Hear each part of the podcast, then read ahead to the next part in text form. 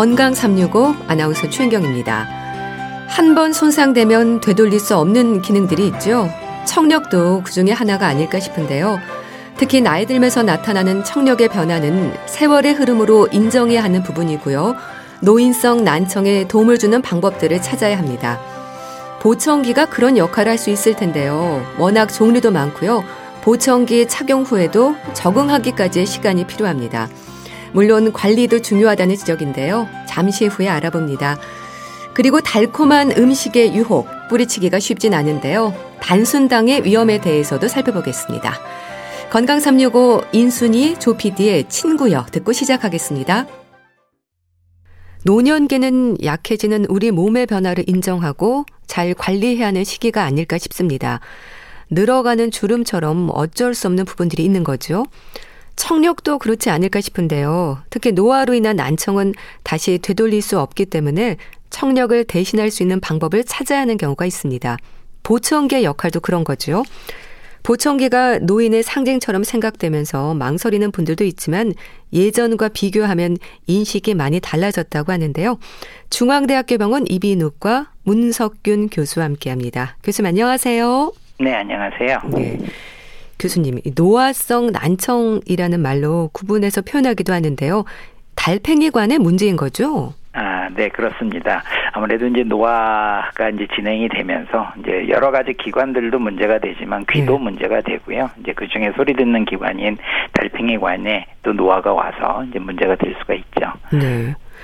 달팽이관의 유모세포가 소리를 감지하는 역할을 하는 겁니까? 네, 맞습니다. 어, 이게 나이가 들어가면 때, 들어, 나이가 들어감에 따라 생기는 문제는 어쩔 수가 없는 경우가 대부분입니다. 그래서 이제 이 노화성 난청도 크게 한 네 가지 정도로 구별을 하는데요. 네. 이제 그 중에 감각성 난청이라고 하는 게 노화성 난청 중에 감각성 난청이라고 저희가 분류를 하는 게 있는데 이런 것들이 이제 유모세포의 손실로 인해서 생기는 난청이고요. 다른 종류는 또 다른 원인들이 좀 몇 가지가 있습니다. 네. 근데 노화로도 그 청각세포가 손상될 수 있다는 건데요. 근데 이렇게 조심하는 것만으로는 해결되는 문제가 아닌 거잖아요. 네, 맞습니다. 예, 이건 정말 어쩔 수가 없는 문제입니다. 음. 음. 그럼 손상된 기능을 대신할 수 있는 것 중에 하나가 보청기인 건가요? 아, 네, 그렇습니다. 그래서 저희가 시력이 나쁠 때 이제 안경을 쓰는 것처럼 이제 청력이 떨어지면 제일 흔하게 적용시킬 수 있고 네. 효과가 좋은 것이 보청기입니다. 보청기는 청력을 보조한다는 의미인 건가요? 의학적으로 어떻게 설명이 되나요? 네, 일단 뭐 사전적으로는 어, 소리를 증폭시켜서 사람의 귀에 도달시키거나 혹은 보다 효과적으로 소리를 전달해주는 장치를 얘기합니다. 네. 즉 이제 보청기 처방의 최종 목적은 환자에게 좋은 음향으로 가능한 한 깨끗한 소리 및 대화를 전달하는 것이죠. 네. 그럼 교수님 이 보청기의 원리랄까요? 어쨌든 기계 장치인데 기계가 소리 전달에 도움이 된다는 게 좀 신기하기도 하거든요. 네, 실제로요. 인공적인 보청기, 저희들이 얘기하는 보청기는 뭐 최근에 개발이 되었지만 실제 옛날부터 써왔습니다. 그래서 한 17세기부터 아. 만들어지기 시작을 했고요. 예. 이제 보통 그때 당시에는 이제 한쪽 끝은 트럼펫 모양이고 다른 쪽은 깔때기처럼 되어 있어서 점점 예. 좁아지는 통로로 지나가면서 소리가 모아지도록 하는 나팔형 보청기가 대부분이었죠. 17세기부터. 그래서 조금씩 조금씩 이제 기계들이 발달을 하는데 예. 뭐 진공관에서 뭐 트랜지스터 개 개발이 되고 기계가 점점 작아졌고 아. 또 현재는 컴퓨터 기술의 발달로 보청기가 굉장히 작아졌습니다. 예. 그래서 또 여러 상황에 맞게 적응을 할 수 있게 되었고요. 그래서 최신 보청기는 또 스스로 음질을 향상시키고 배경 소음을 줄일 수 있는 기능도 음. 포함이 되어 있어서 네. 굉장히 조, 좋게 나오고 있습니다. 근데 노화성 난청이 왔다고 해서 모두가 보청기를 하는 건 아닐 텐데요. 보청기가 치료의 하나로 고려가 되는 건 어느 정도까지의 상태에서 가능한 걸까요? 난청에도 단계가 있을 텐데요. 아, 네, 그렇습니다. 어, 조금 어려운 말로 저희들이 이제 40에서 70데시벨 사이에 전운성 난청인 경우 보청기를 많이 처방들을 하고 있습니다. 조금 어렵긴 한데 네? 일상 대화 가는 소리를 못 듣는 정도보다 조금 더 못 듣는. 그러니까 즉 일상적인 뭐 커피숍이라든지 뭐 공공장소라든지 이런 데서 소리가 잘 안 들리기 시작하는 게 한 40데시벨 이상이 되거든요. 예. 그런 상황에서부터는 저희들이 보청기를 권유를 하고요. 네. 이 전음성 난청, 뭐 감각신경성 난청 저희들이 이렇게 쓰는 용어들이 있는데 전음성 난청에 주로 효과가 좋고 물론 이제 감각신경성 난청이나 혼화성 난청 같은 경우에도 요즘은 보청기들이 좋게 나와서 적용시킬 수 있는 보청기들이 꽤 있습니다. 네. 전음성 난청이 뭔가요? 아, 일단 내이 그러니까 귀는 외이, 중이, 내이 이렇게 나누는데요. 네. 대개 이제 중이 쪽에 문제가 될 때 소리 전달이 떨어지는 경우가 있습니다. 이걸 전운성 난청이라고 하고요. 이제 내이 쪽은 아까 달팽이관이 문제가 돼서 생긴다고 했는데 주로 네. 내이 쪽이 문제가 될 때 이제 그런 경우가 있을 수가 있습니다. 어, 전음성 난청의 단계가 많은가요? 어, 아니요. 그러니까 전음성 난청과 감각신경성 난청 다 병의 종류일 뿐이고요. 아. 난청의 단계가 이제 뭐 25데시벨까지는 정상이고 음. 40데시벨은 경도 난청이고 뭐 이렇게 단계를 나누죠. 네. 청각을 담당하는 뇌의 구조가 워낙 복잡하다고 들었습니다. 교수님, 보청기가 처방이 되기까지 여러 검사를 거치겠죠? 네, 맞습니다. 조금 전에도 말씀드렸지만 중의의 문제가 있을 때도 있을 수 있고요. 네. 내의 문제가 있을 수도 있고 내의에서도 달팽이에 관해서 어느 부분에 문제가 있는지 또는 전달하는 신경 자체에 문제가 있는지 의사들이 그런 부분 부분을 모두 다 체크를 해야 합니다. 그래서 음. 검사가 굉장히 많고요. 어, 보통 저희들이 알고 있는 쉽게 병원 가서 검사하는 게 뭐 수능 청력 검사, 어음 청력 검사 뭐 이런 것들을 음. 하시지만 추가로 뭐 청성 뇌관 반응 검사, 이음양 방향 검사, 아, 네. 뭐 청성 성성 지속 반응 검사 뭐 굉장히 어려운 말들의 검사들을 많이 하고 있습니다. 그렇군요. 그럼 그렇게 여러 가지 검사를 하는 건 사람마다 다른 소리에 대한 민감도까지 고려해야 하기 때문일까요? 상당히 섬세한 부분까지 확인이 필요할 것 같은데요. 네, 맞습니다. 어, 환자의 청력을 정확히 평가할 수 있는 검사 방법은 아직 없습니다. 음. 각각의 검사가 모두 장단점이 있기 때문에 환자의 청력을 종합적으로 평가하기 위해서는 여러 가지 검사를 시행할 수밖에 없습니다. 뭐 예를 들어서 음. 어, 뭐 수능 청력 검사 같은 경우 환자의 청력을 파악하기에는 굉장히 좋은 검사이나 이게 주관적입니다. 그래서 경우에 따라서는 전혀 다른 검사 결과가 나올 수도 아. 있고요. 아. 뭐 청성 내각 반응 검사는 객관적인 검사로 환자의 상태랑 상관없이 결과가 정도가 일정하게 나오기는 하는데요. 네. 1kHz 이하의 청력은 또 정확히 반영을 못합니다. 그러니까 여러 가지 장단점이 있기 때문에 종합적으로 저희들이 검사를 시행해서 환자의 청력을 정확히 파악하려고 노력을 하고 있습니다. 그래서 네. 검사가 많이, 많이 필요하게 어. 됩니다. 그런 검사들이 기본적으로 귀에 뭔가 소리를 들려주고 하는 건가요? 아, 네, 그렇습니다.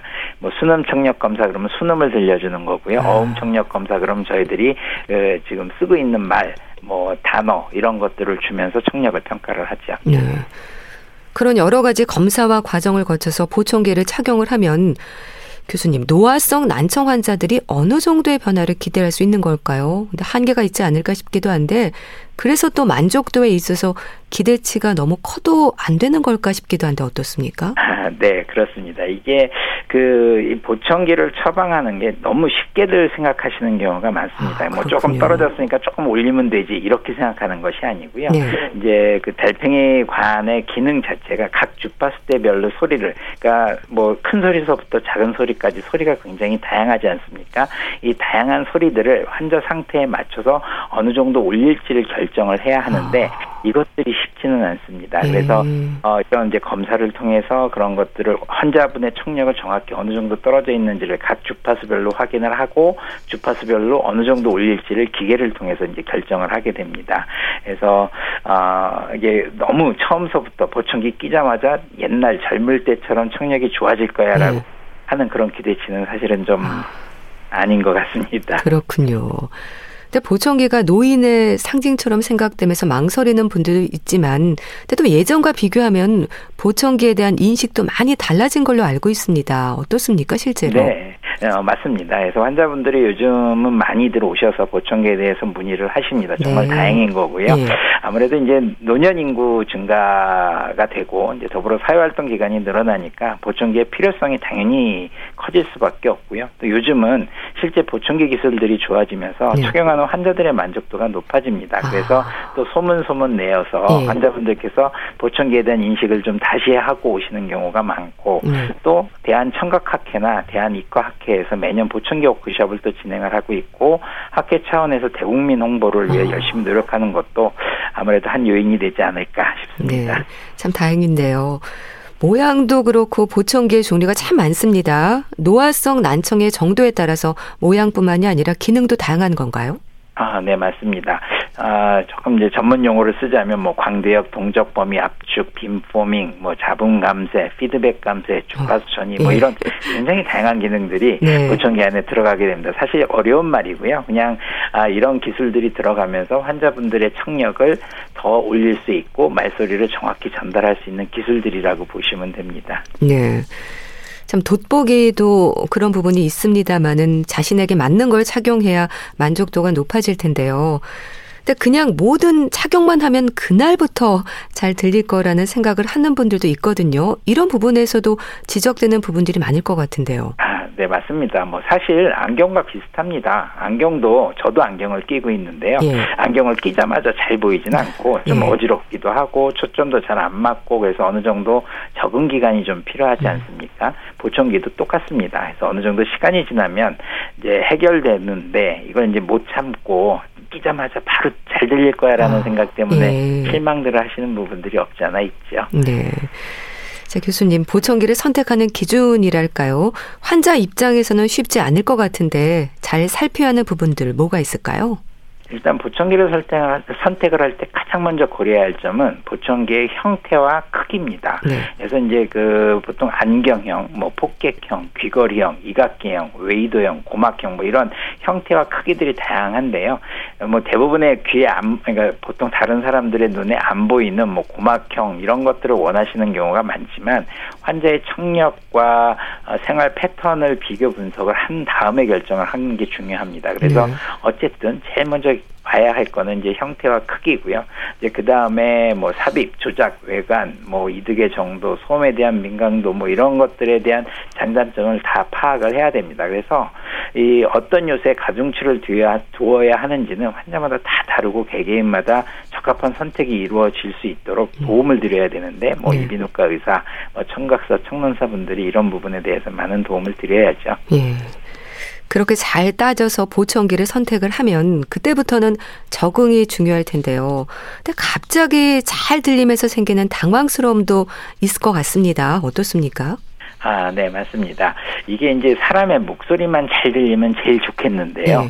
아무래도 이제 보청기가 주위 소리에 대해서 다 모든 소리들을 증폭을 하다 보니까 아. 주변 소음도 같이 잘 그렇겠네요. 들립니다. 네, 그래서 그게 굉장히 어색하게 느껴지죠. 그래서 이제 이런 것들을 저희들이 피팅한다고 그러는데 이제 계속 추적 관찰을 하면서 환자분들이 말소리만 잘 듣게 그리고 주변 소음은 최대한 줄일 수 있게끔 조정을 해드립니다. 그게 이제 적응인데요. 네. 이런 기간이 어느 정도 좀 필요하죠. 예.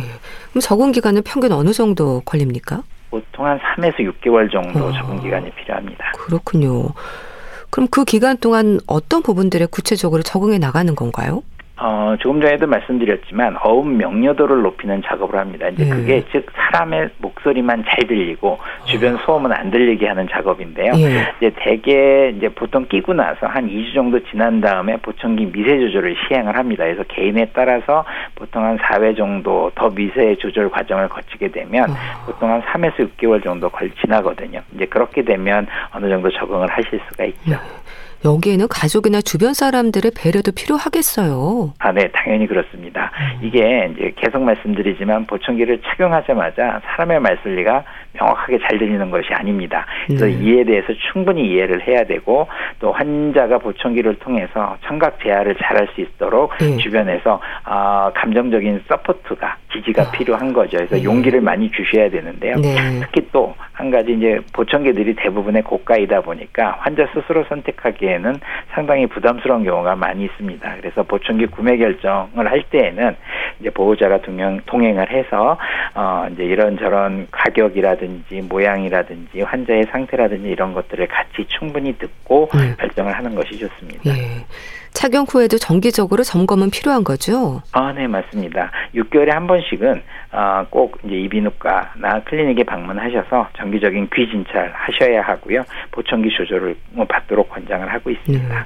근데 보청기를 착용하다가 포기하고 빼버리는 분들도 많던데요. 이거는 맞지 않은 보청기를 선택했기 때문인가요? 적응 훈련에 소홀했기 때문인 걸까요? 어, 어찌 보면 둘 다일 수 있는데요. 아. 이제 일단 보청기에 대한 기대가 너무 많으세요. 끼자마자 네. 잘 들릴 거라는 사람의 아. 목소리가 너무 잘 들릴 거라는 생각. 이거는 사실 잘못된 생각이시거든요. 그래서 그런 생각은 일단 조금 줄이실 필요가 있고 그리고 이 미세 조절 과정 아까 한 6개월 정도 적응 기간 이 필요한다고 했는데 이 기간이 사실은 좀 길게 느껴집니다. 네. 그래서 이런 것들을 충분히 이해를 하질 못하면 그냥 중도 포기를 하시게 되는데 이제 이비인후과 의사 입장으로서 좀 건의를 드리는 거지만 이 적응 기간을 잘 적응하시면 보청기에 대한 만족도가 굉장히 올라가거든요. 그래서 요즘 시간이 길더라도 조금만 더 어, 여유를 가지시고 보청기를 끼시고 훈련하시면 도움이 많이 될 거라고 봅니다. 네. 또 보청기를 돋보기처럼 필요할 때만 사용하는 분들도 있던데요. 이건 어떨까요? 네, 안 좋죠. 음. 이게 계속 말씀드리지만 적응 기간이라는 게 필요한데요. 네. 그냥 딱 듣- 끼자마자 바로 사람 목소리가 잘 들리는 게 절대 아니거든요. 음. 그래서 이 어느 정도 적응 기간을 통해서 착용 시간을 점점 늘리는 것이 필요하고 네. 또 이제 필요할 때만 끼는 건 적응 훈련이 안 되기 때문에 만족도가 확 떨어집니다. 네. 교수님, 이 보청기의 착용 시기에도 흔히 말하는 골든 타임이 있습니까? 어, 일단 난청이 있는 경우에는 이제 정상 청력인들에 비해서 정상인들에 비해서 치매 걸릴 확률이 훨씬 높습니다. 아, 그래서 이제 그렇군요. 난청이 심하면 이제 뇌로 소리가 전달되지 않아서 신경이 퇴화되고 이로 인해 결국 인지 장애로 이어집니다. 그래서 초기 난청일 때 최대한 빠르게 자신에게 맞는 보청기를 착용해서 뇌에 건강한 소리 자극을 충분히 들려주어야 인지 기능 저하를 막고 퇴행성 뇌질환의 진행도 억제할 수 있습니다. 네. 그리고 또 보청기에 대한 만족도가 높다는 건 이제 소리가 크게 들리는 것- 것뿐만이 아니라 분명하게 들리는 발음이라든지 잡음과 같은 소음 부분도 점검을 해야 될 것 같은데요. 내게 맞는 보청기, 좋은 보청기란 착용 후에 어떤 기능을 만족시켜야 하는지도 환자들이 알아야 할 것 같은데 어떨까요? 네, 앞에서도 말씀을 드렸지만 주변 소음은 잘 안 들리면서 사람의 목소리는 잘 들리는 것이 네. 좋은 보청기입니다. 하지만 이건 기계가 좋다고 해결되는 것이 아니고요. 네. 환자 스스로가 적응할 수 있도록 충분한 시간과 노력이 필요하다는 걸 인식하셔야 합니다. 네. 보청기도 수명이 있는 거죠. 네, 보통은 한 5년으로 생각을 하고 있습니다. 그렇지만 다른 모든 기계와 마찬가지로 사용 상태에 따라서 더 쓸 수도 있고 덜 쓸 수도 있습니다. 그래서 환자의 또 청력도에 따라 충분히 출력을 낼 수 있는 보청기라면 5년 이상도 쓸 수가 있습니다. 네. 근데 말씀하셨듯이 보청기가 무조건 비싸다고 좋은 건 아닐 텐데요. 근데 워낙 가격에도 차이가 크다 보니까 선택에 있어서도 고민하는 분들이 많습니다. 교수님, 어떤 조언을 하시겠어요? 네, 보청기를 선택하는 데 있어서 가격이나 모양이 절대적인 기준이 되어서는 안 됩니다. 특히 음. 눈에 안 보이는 보청기를 찾으시는 경우가 많은데요. 그게 절대적인 기준이 되어서는 안 됩니다. 환자의 청력에 꼭 맞는 보청기를 끼는 게 중요합니다. 그래서 앞에서 말씀드린 여러 가지 고려할 사항들을 잘 파, 파악하셔갖고 이비인후과 의사와 충분히 상담을 하고 네. 환자의 청력도에 맞는 보청기를 하시게 되면 아마 만족도는 굉장히 좋아질 것으로 생각이 듭니다. 네.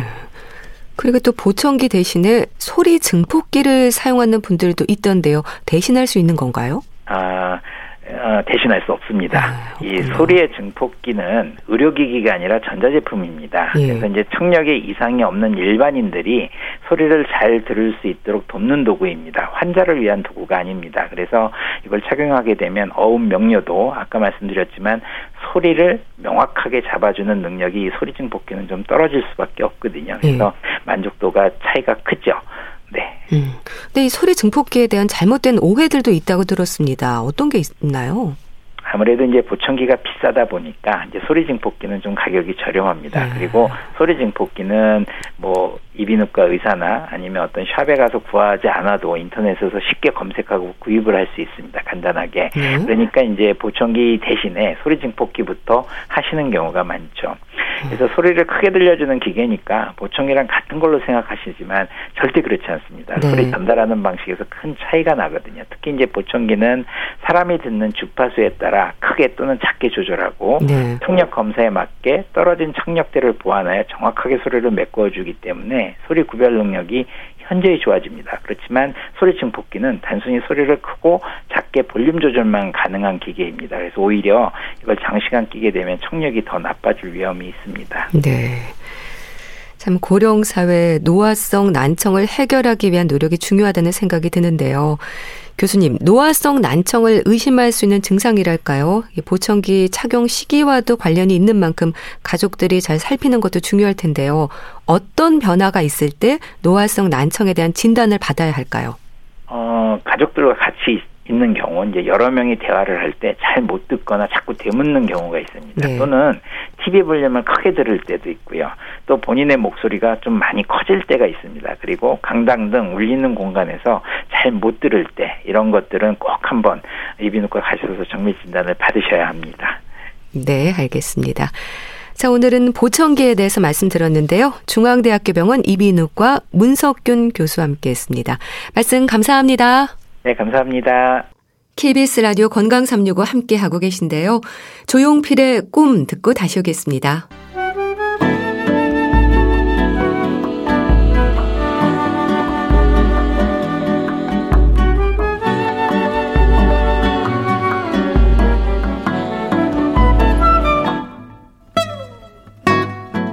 건강한 하루의 시작. KBS 라디오 건강 365 최윤경 아나운서의 진행입니다. KBS 라디오 건강 365 함께 하고 계십니다. 스트레스를 받으면 폭식을 하거나 아예 음식을 안 먹는 분들도 있고 초콜릿, 아이스크림, 케이크처럼 단 음식에 손이 간다는 분들도 있습니다. 특히 달짝지근한 간식들이 너무 많아서 종류도 다양하게 먹게 되는데요. 흔히 당이 당긴다는 말로 먹게 되는 달콤함의 유혹은 질환의 위험으로 이어질 수 있습니다. 분당 재생병원 영양내과 백현욱 교수와 함께합니다. 안녕하세요. 네, 안녕하십니까. 네. 교수님은 어떠세요? 뭐 초콜릿, 아이스크림, 달콤한 간식 좋아하세요? 저도 가끔은 먹죠. 예. 자주 먹는 편은 아닌데요. 입에서 왜 사르르 녹는 초콜릿 정말 맛있잖아요. 아, 맛있죠. 그리고 또 아이스크림도 어떻고요. 그 문득 이 얘기하다 보니까 예. 어릴 때 왜 아이스크림 처음 먹었을 때 그 황홀했던 기억이 갑자기 살아나네요. 예. 참 우리가 단 음식은요, 특히 스트레스 받았을 때 거의 충동적으로 많이 먹게 되는데요. 이런 것들 당 중독의 위험으로 이어질 수도 있지 않을까요? 가능하죠. 예. 왜 우리 엄청 스트레스를 받게 되면 왜 자동적으로 뇌가 단 음식을 좀 요구를 하게 돼요. 아, 왜냐하면 아, 뇌는 포도당이 주 에너지이기 때문에 그런 걸로 스트레스를 풀기가 굉장히 쉬운 거거든요. 또 예. 옆에서 접근하기도 쉽고요. 이렇게 단 음식이 뇌에서 행복이나 충족감을 느끼게 하는 도파민이 신경세포에서 많이 나오게 만들어주거든요. 네.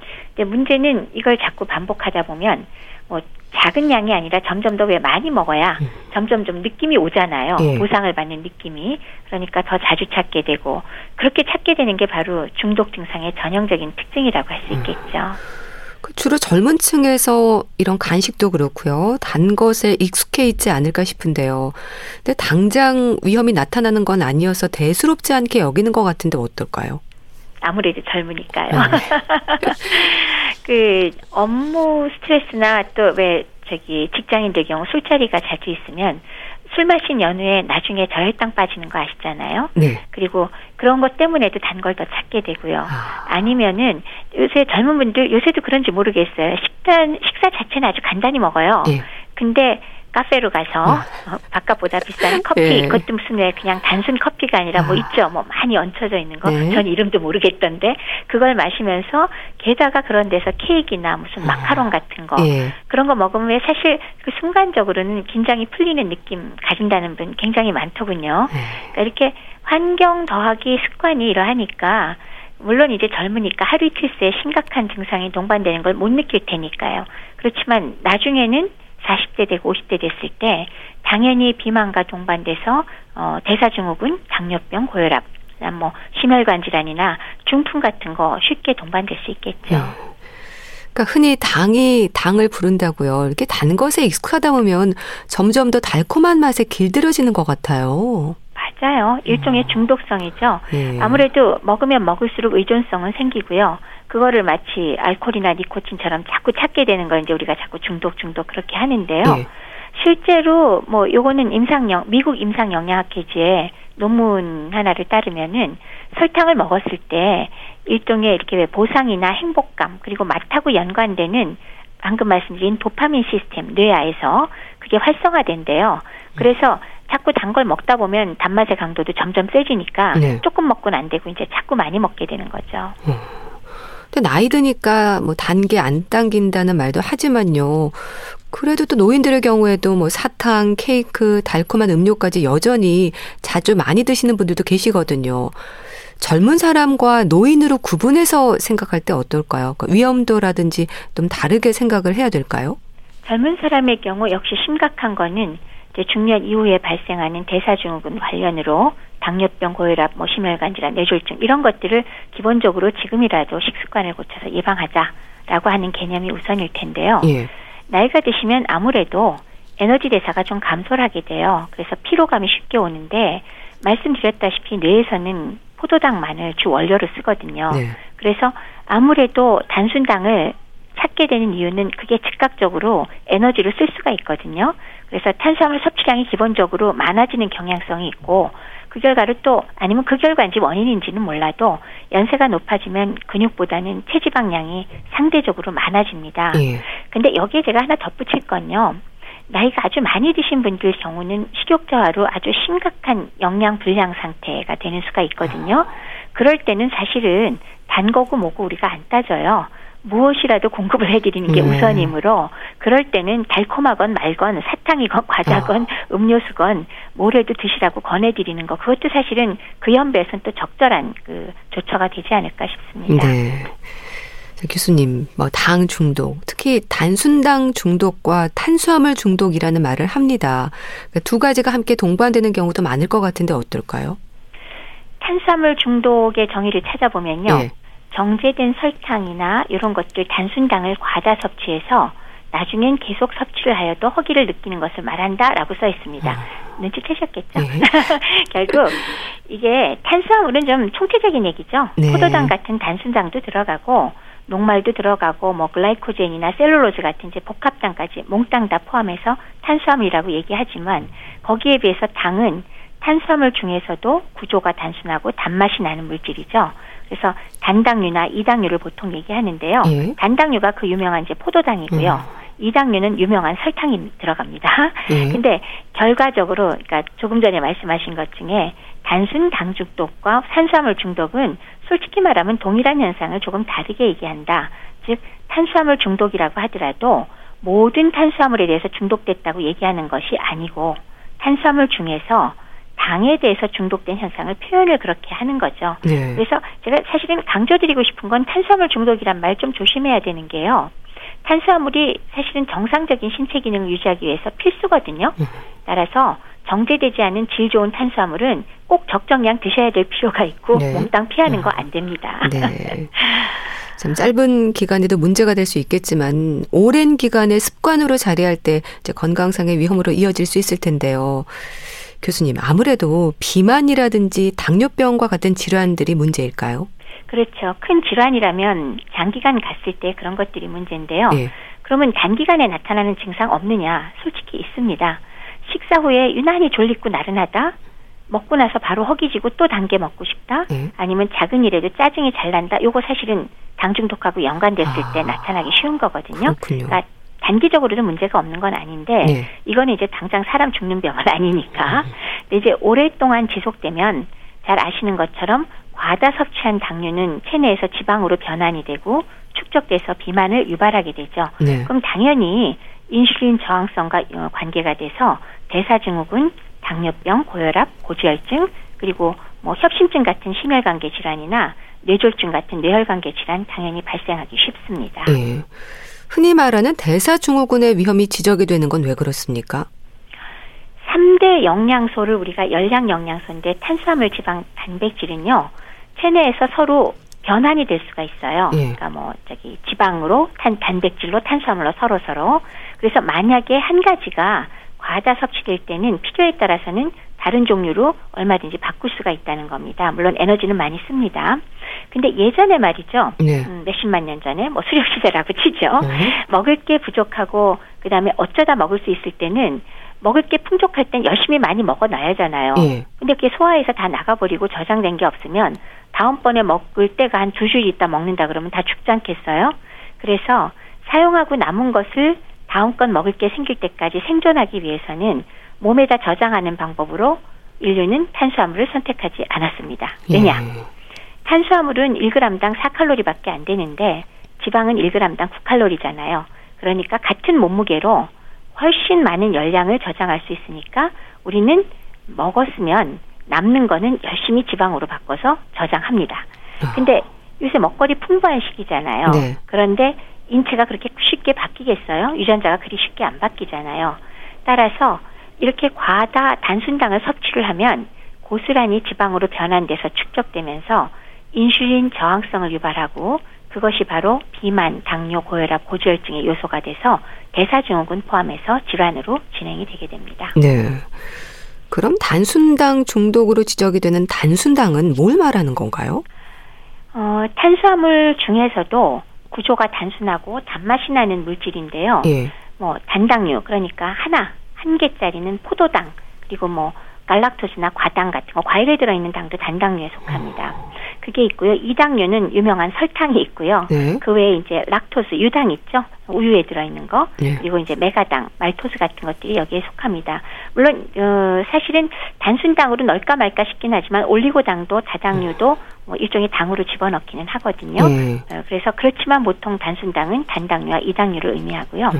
반면에 복합당인 탄수화물은 그 침과 소화액의 소화작용에 의해서 결국은 몸 안에서 단순당으로 바뀌어서 흡수가 돼요.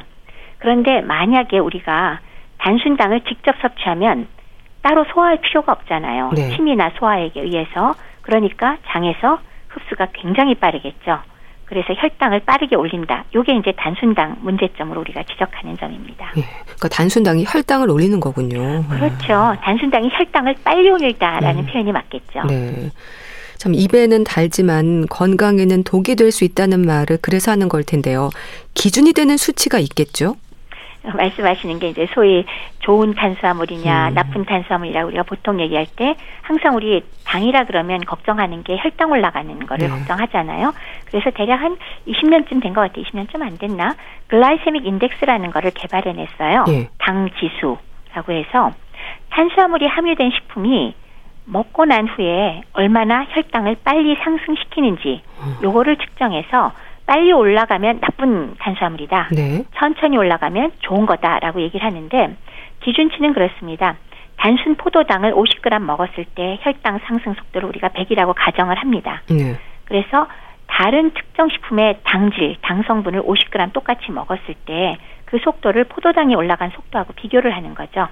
그러니까 높아질수록 반응이 빠르니까 나쁜 쪽이고 네. 낮으면 좋은 쪽이라 그러는데 일반적으로 당 지수가 70 이상이면 높다라고 얘기하고 55보다 낮으면 낮다고 표현을 하곤 합니다. 그럼 하루 필요량으로 생각할 때 이제 많이 먹는 초콜릿을 예로 들면 어떨까요? 이게 또 혈당이 아니라 인슐린 수치를 올린다고 들었습니다. 아, 네. 그러니까 혈당이 올라가면 또 올라가는 채로 또 그것만 갖고 문제가 안 될 수도 있겠죠. 아. 그게 특별한 증상하고 연관이 없다면. 예? 근데 문제는 단순당 섭취는 아까 말씀드렸듯이 소화가 안 된 상태로 다량이 들어가면 흡수가 고스란히 되기 때문에 예. 혈당이 매우 빠르게 오릅니다. 그러면 우리 몸에서 인슐린을 분비하는 기관이 췌장이거든요. 췌장에서 인슐린을 아주 급하게 분비를 해요. 왜냐하면 너무 빨리 올라갔으니까 큰일 네. 났잖아요. 네. 그래서 올라간 혈청 내에 당을 낮추려고 하죠. 근데 이제 워낙 빨리 올라갔기 때문에 인슐린이 깜짝 놀래서 굉장히 많이 나와요. 아. 그러면 다음 단계는 어떻게 되겠어요? 당을 뭐 너무 빨리 싹 소거를 해버린 거예요. 예. 그러면 저혈당에 빠집니다. 그렇군요. 그래서 기운도 없고 피곤하고 졸리고 머리도 띵하고 식은땀도 나고 능률도 오르지 않고 그런 문제가 생기고요. 일단 첫 번째는 그 문제, 저혈당에 빠뜨린다라는 거고요. 예. 또 다른 문제는 인슐린이 당을 거둬서 어떻게 할 거냐, 혈청에 당을 거두어서 간으로 가져가서 그거를 다시 어, 지방으로 저장시키는 역할을 합니다. 네. 따라서 지속적으로 단순당 섭취를 계속 많이 하면 인슐린은 계속 열심히 일을 하면서 높은 상태가 유지가 되고 그로 인해서 또 인슐린 저항성을 유발하는 원인 중의 하나가 될 수가 있다. 따라서 대사증후군으로 이어진다라는 게 또 한 가지 또 안 좋은 점이 되겠습니다. 네. 그리고 또 단 음식을 먹으면 일시적으로 스트레스가 풀리는 건 맞는 건가요? 풀리는 것 같긴 한데요. 예. 맞습니다. 그러니까 뇌에서 필요로 하는 게 결국 단순당, 글루코즈니까요. 예. 결국 어, 뇌에서 필요로 하기도 하고 또 단 음식을 먹으면 뇌의 도파민계가 활성화돼서 실제로 행복감, 충족감이 높아지거든요. 그런데 이제 이걸 자꾸 되풀이되면 그 자꾸 자꾸 단 걸 먹으라는 신호를 뇌에서 보내게 되기 때문에 점차로 점점 더 많이 먹어야 더 스트레스가 풀리는 그런 문제가 생기는 게 좀 단점이긴 한데요. 네. 일시적으로 스트레스 풀립니다. 행복해져. 참 그러니까 지나치지 않게 적당히 먹으면 문제되지 않지만 언제나 지나치면 위험해지는 건데 그러니까 다른 단 것들도 함께 먹어서 합해지면 이게 칼로리가 오르는 건 마찬가지잖아요. 신경을 좀 써야 되겠어요. 맞습니다. 뭐 예를 들면 뭐 초콜릿 같은 거 얘기하잖아요. 네. 그런데 사실 저도 이거 뭐 뭐 좀 높게 꺼내는데 전 자주 안 먹기 때문에 신경을 별로 안 쓰는데 네. 100g에 무려 500칼로리 정도라면요. 네. 이게 밥 한 공기보다 더 많아요. 그러니까 35g의 칼로리가 밥 한 반 공기의 칼로리와 비슷하니까 대략 네. 70g만 먹어도 밥 한 공기 가득 먹은 거랑 같다는 거니까요. 네. 엄청나게 칼로리가 높죠. 그래서 하루에 50g 이상은 안 먹는 게 좋다라는데 왜 얇은 판으로 된 초콜릿은 한 3분의 1 정도라고 얘기는 합니다. 근데 그건 뭐 네. 어쨌건 알아서 하시면 되는 거고. 그러면 다크 초콜릿 먹으면 안 돼? 뭐 이런 얘기를 할 수 있잖아요.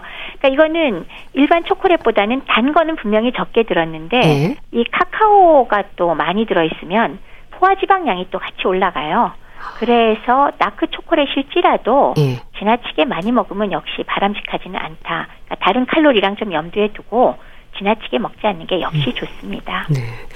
사실 젊은 층에서는요, 당장 나타나는 건강상의 위험이 없어서 방심할 수 있을 텐데요. 교수님, 어떤 조언을 하실까요? 뭐 아시는 것처럼 음, 장기적인 후유증, 대사증후군이나 당뇨, 뭐 고혈압, 심혈관계 질환, 중풍 같은 거는 물론 시간이 지나야 나타납니다. 네. 근데 문제는요. 절대로 내 몸 상태가 단 거를 이렇게 좋아하는 분이 좋을 수가 없어요. 되풀이되는 저혈당 증상이 나오잖아요. 네. 그러면 굉장히 피곤해요. 밥을 먹고 나면 피곤해요. 그리고 집중력이 떨어집니다. 네. 오후에 우리 점심 먹고 후식까지 먹고 나서 뭔가 졸리고 집중력이 떨어지고 약간 짜증도 나고 그렇잖아요. 그런 것들은 다 저혈당과 연관이 되거든요. 그렇기 때문에 좋은 식사 습관으로 바꾸시면은 하루하루 자신의 최상의 건강 상태를 유지할 수 있고 또 몸이 편안하면 업무 능률도 높아지고 진정한 행복감은 거기서 느끼는 게 아닐까. 음. 그래서 단 것을 드시고 얻는 일시적인 충족감보다는 훨씬 합리적인 건강과 행복 찾기 아닐까 하고 저는 네. 생각을 합니다.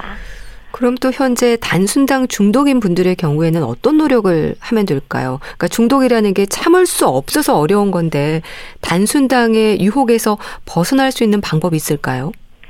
우선은 뭐가 안 좋은 건지 한번 다시 되짚어 봐야겠죠. 네. 정제된 밀가루, 설탕, 액상과당 잔뜩 들어있는 빵, 과자, 가공식품 이런 것들 이거 우선요 눈에 안 띄어야 돼요. 음. 그러니까 주변에 아. 있으면 안 됩니다. 네. 사지도 마시고 주변 사람 먹지도 못하게 하는 게 필요합니다. 네. 사실 제가 또 이제 많은 분들 뵈면 집에 아기들이 있으면 또 단 간식 많잖아요.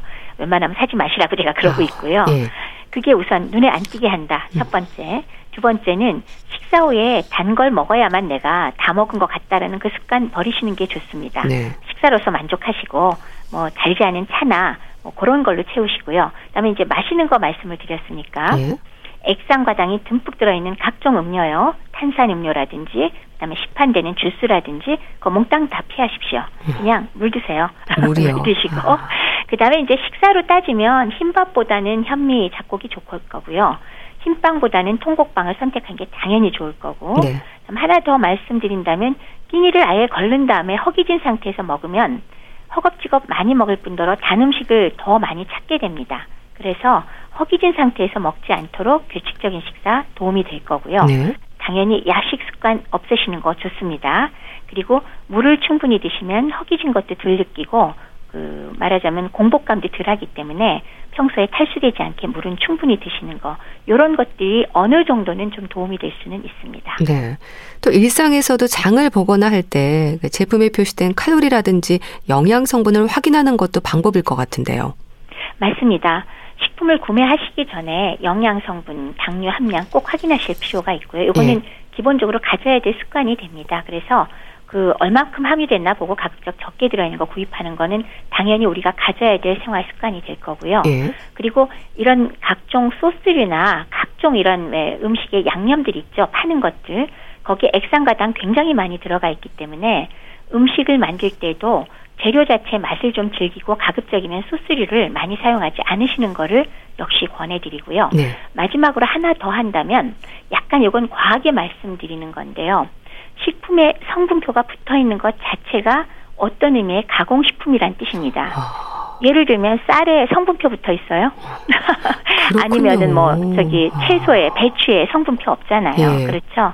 그래서 사실 뭐 현대 생활에서 쉽지는 않습니다만은 가능하다면 이런 성분표가 없는 원래 음식을 음. 사서 직접 조리해서 양념 네. 너무 치지 않고 해 드시는 게 사실 건강을 위해서는 정말 좋은 방법이니까요. 이것도 한번 고민을 꼭 해보시면 좋겠습니다. 예.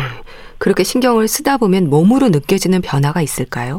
아까 말씀드렸죠. 음. 기본적으로 종일 피로하다, 예. 기운 없다, 예. 집중력이 떨어진다, 짜증난다, 뭐 이런 거 있죠. 이게 좋아지거든요. 그러니까 단시간에 체중이 빠지는 건 없더라도요. 몸이 굉장히 가볍고 전신적으로 건강하다는 걸 사실 식사 종류만 바꿔도 느낄 수 있습니다. 네. 이거 한 2주 정도만 해보세요. 변화 아. 느껴요. 그러니까 네. 해보시면 정말 좋겠습니다. 또 아침 식사를 거르지 않고 하는 것도 단순당 중독에서 벗어날 수 있는 방법이라는 말을 하던데요. 근데 아침 식사를 챙기기가 쉽지 않다는 말도 하거든요. 교수님 어떨까요? 예, 쉽진 않습니다. 특히나 아침은 저녁 후에 굶은 시간이 길기 때문에 저혈당에 빠질 가능성이 높은 시간인데요.